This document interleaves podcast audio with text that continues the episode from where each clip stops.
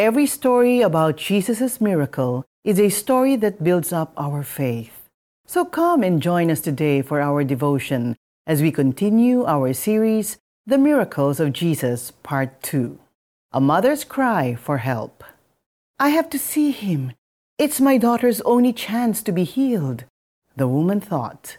She heard that the traveling teacher who could perform miracles, Jesus, was at this house in Tyre. But even if she comes, will he even give her the time of day? After all, she had many strikes against her.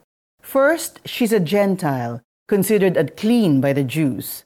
Second, as a woman, her gender didn't carry much weight in terms of cultural status during that time. When she saw him, she immediately fell at his feet. She begged, Please, help my daughter. Please cast out the demon from her. Uncharacteristically, he didn't say yes. At least, not yet. He told her, First, let the children eat all they want, for it is not right to take the children's bread and toss it to the dogs. Pero hindi natinag ang ina. Discouragement wasn't an option. In a great act of faith and humility, she referred to him as Lord and said, Even the dogs under the table eat the children's crumbs. Alam ng nanay na ito kung saan ang lugar niya. She had no right to demand his help, but her faith was big enough that she asked for it. And Jesus did not miss it. In Mark chapter 7, verse 29 to 30, we read, Jesus was impressed. You are right. On your way. Your daughter is no longer disturbed.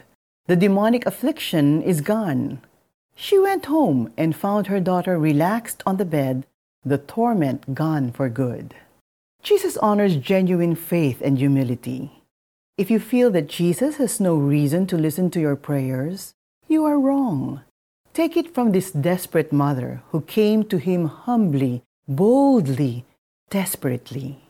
Because of her faith in Jesus, she experienced his grace and mercy. Let us pray. Dear Jesus, I humble myself before you and recognize that you are Lord. Help me to persevere in my prayers in faith. Kapatid, stop thinking that you are not valuable enough to come to God. Just have faith and pray. Kaya't sinabi sa kanya ni Jesus, dahil sa sinabi mo, maaari ka nang umuwi. Iniwan na ng demonyo ang iyong anak Mark chapter 7 verse 29 to 30. Jesus honors genuine faith and humility as shown in today's devotion.